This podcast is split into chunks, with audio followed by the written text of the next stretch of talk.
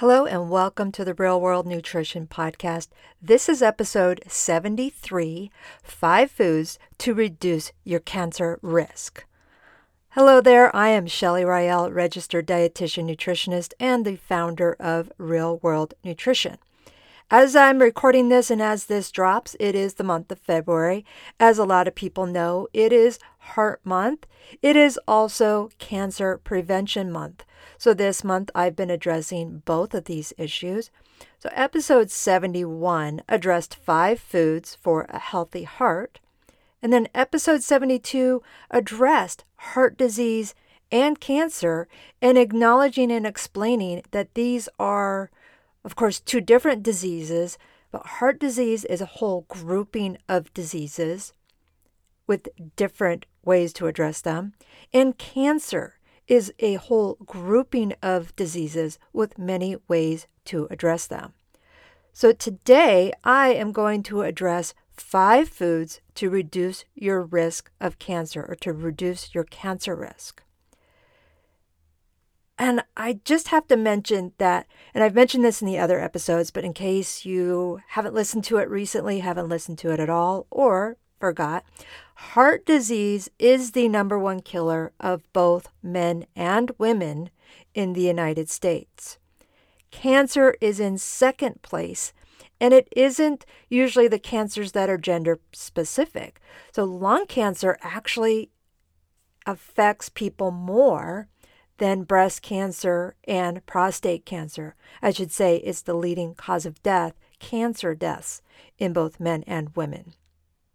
So, and also to mention this, in the last couple years, more recently, I should say, in 2021, heart disease was still number one, cancer was still number two, and COVID took third place in 2021.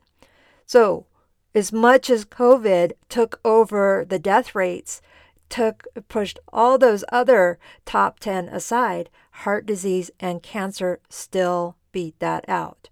Now, I don't want to say that's not a competition, but just acknowledging these are still pretty significant things that we need to consider. And as I stated, cancer is not one disease but many different conditions under that one name. And cancer has many causes, many things that contribute to it, including smoke, sunlight, environmental issues, things that we're exposed to within our environment. There's, of course, a genetic predisposition. However, the most significant risk factor is lifestyle and overall diet pattern. So when I say diet, if you've been listening to me for any length, diet is not what most people think of where it's a restriction to lose weight, but diet is by definition a overall an overall pattern of eating. And as someone I have not yet been diagnosed with cancer, but I've had 3 grandparents who were diagnosed with cancer and they all died or succumbed as a result of those cancers, all 3 of them. I have two parents, as most of us do have two parents, but both my parents have been diagnosed with cancer in the past, and both are long, long time survivors. My one sibling, my one and only sibling, also had a cancer diagnosis in his past, and he is also alive, well, mostly, and there's no current diagnosis of cancer. So I just say all this because I've got what one might say a very strong family history of cancer risk. So I know my risk and I do what I can to minimize that risk. So, for one, I don't smoke. I never have. And I strongly, I really strongly encourage people to take every step they can, can to quit or don't start in the first place. And I know it's very likely that if you're listening to this podcast, you may not be in that category, but it is still such a significant risk factor for cancer. Number two, wear sunscreen. Now, as a full grown adult who knows better, I still am caught on occasion without sunscreen. Last fall, in the fall of 2022, I was on vacation in southern Florida, started my day early and never went back to the house I was staying at, and realized a little too late that I should have put on sunscreen no matter how early in the morning it was. Lessons learned. And three, get screened. I visit the dermatologist easier, or I should say, I visit the dermatologist on a regular basis for my screenings, tolerate the mammogram, and even underwent that dreaded colonoscopy when I was assigned to do so or recommended to do so. So, what I say to people is those are much more painless. They are certainly inconvenient. I shouldn't say painless. Uncomfortable, I guess, is probably a better word for it. But really, getting it done and hopefully having it be clear is so much easier than having to deal with all the, the issues that come with a cancer diagnosis. And then four, physical activity, be physical act, physically active, be exercise, exercise, exercise, and make primarily healthy food choices. Now, here's when it, we're going to get into the, the five foods to reduce your cancer risk, but here's one to not eat or to minimize. So I'm going to tell you five to eat, but first I want to say we really want to minimize the highly processed meats. So those are things like the hot dogs, the bacon, the sausage. It's okay to have them on occasion if you choose, but not having them all the time. Weekly still may be too much. Minimizing high sugar beverages. High foods very high in added sugars should be minimized. And minimizing highly processed foods. Now, here's the five foods that I do encourage people to include regularly in their overall eating pattern to reduce their risk of many types of cancer. It's not all, but many types. And a lot of people don't realize that skin cancer and lung cancer are, and even breast cancer and prostate cancer do have correlations with overall dietary pattern. All right, number one, orange vegetables and fruits as well as red and yellow ones. So, beta carotene and other carotenoids are a type of antioxidant that can reduce the risk of cancers, especially lung cancer and breast cancer. And beta carotene is in orange, yellow, and red fruits and vegetables, and in some of the green vegetables. So the beta carotene gives it that red, yellow, or orangish color, orange color. And the ones that are green that also have beta carotene, chlorophyll is covering or yeah, it's it's covering the beta carotene so it makes it look green rather than a red, orange, or yellow. So we don't see the same results in reducing cancer risk when people take supplements with beta carotene in it or high doses of beta carotene supplements. And actually, the risk of some cancers may go up when taking beta carotene supplements. So here's foods high in beta carotene bell peppers, all the colors, spinach, carrots, sweet potatoes, and pumpkin. But any food that may be those colors red, orange, yellow, and some of the greens. Here's another one tomatoes and watermelon. These are both number two, so they're not the same food, I know, but these are two that I recommend. Lycopene are, is, is in these foods. So, lycopene is in tomatoes, watermelon, pink grapefruit, and guava. And this is what we call a phytochemical, a plant chemical. That's not a bad thing. And this lycopene has really been studied on how it can help minimize cancer risk. Specific types of cancer, initially, it's looking at prostate cancer. This has been going on for more than 20 years. However, there's lots of potential benefits in reducing cancer risk. And it, even if it turns out it doesn't, what's the harm in eating tomatoes and watermelon and pink grapefruit? So keep in mind a diet with a variety of fruits and vegetables can reduce the risk of not just cancer, but many chronic health issues, and tomatoes and watermelon and pink grapefruit fit in there. Number three, the cruciferous vegetables. Cruciferous, cruciferous, cruciferous vegetables have so many benefits. And I tell people, how you know which ones are the cruciferous vegetables? These were very likely the ones that you hated as a kid and still may not care for much. But guess what? Cancer cells don't care for them either. They don't like them, and cruciferous vegetables, substance in cruciferous vegetables, can help minimize or inhibit cancer growth.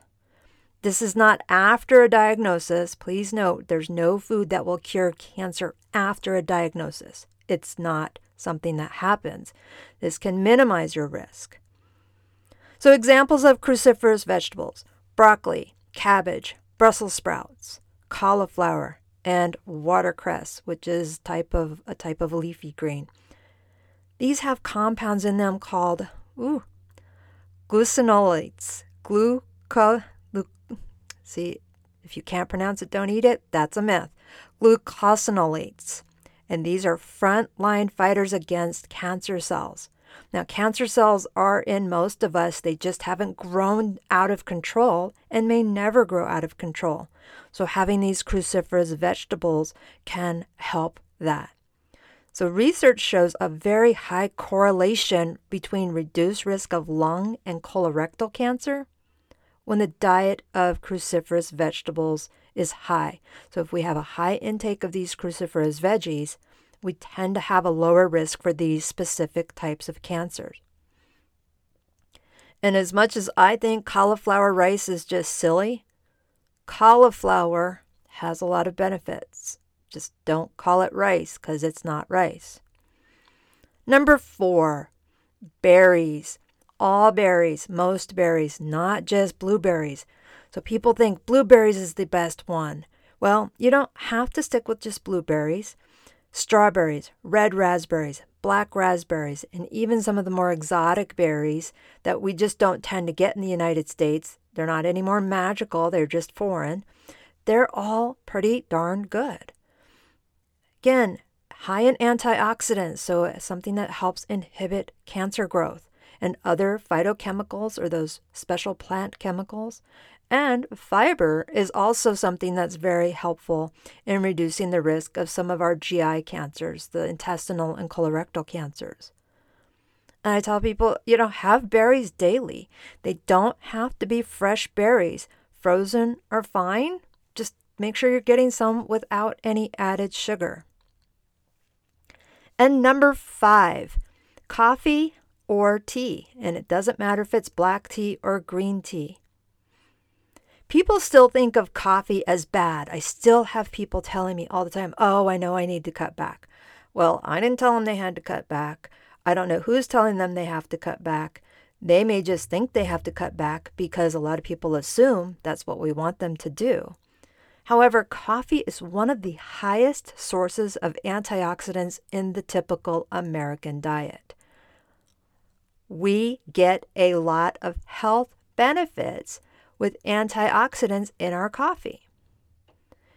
And more recent research, the research is continuing to show that there is benefit with coffee intake and a lower risk of liver, liver cancer, endometrial cancer, prostate cancer, and some of the oral pharyngeal cancers. So that would be like tongue and throat cancer.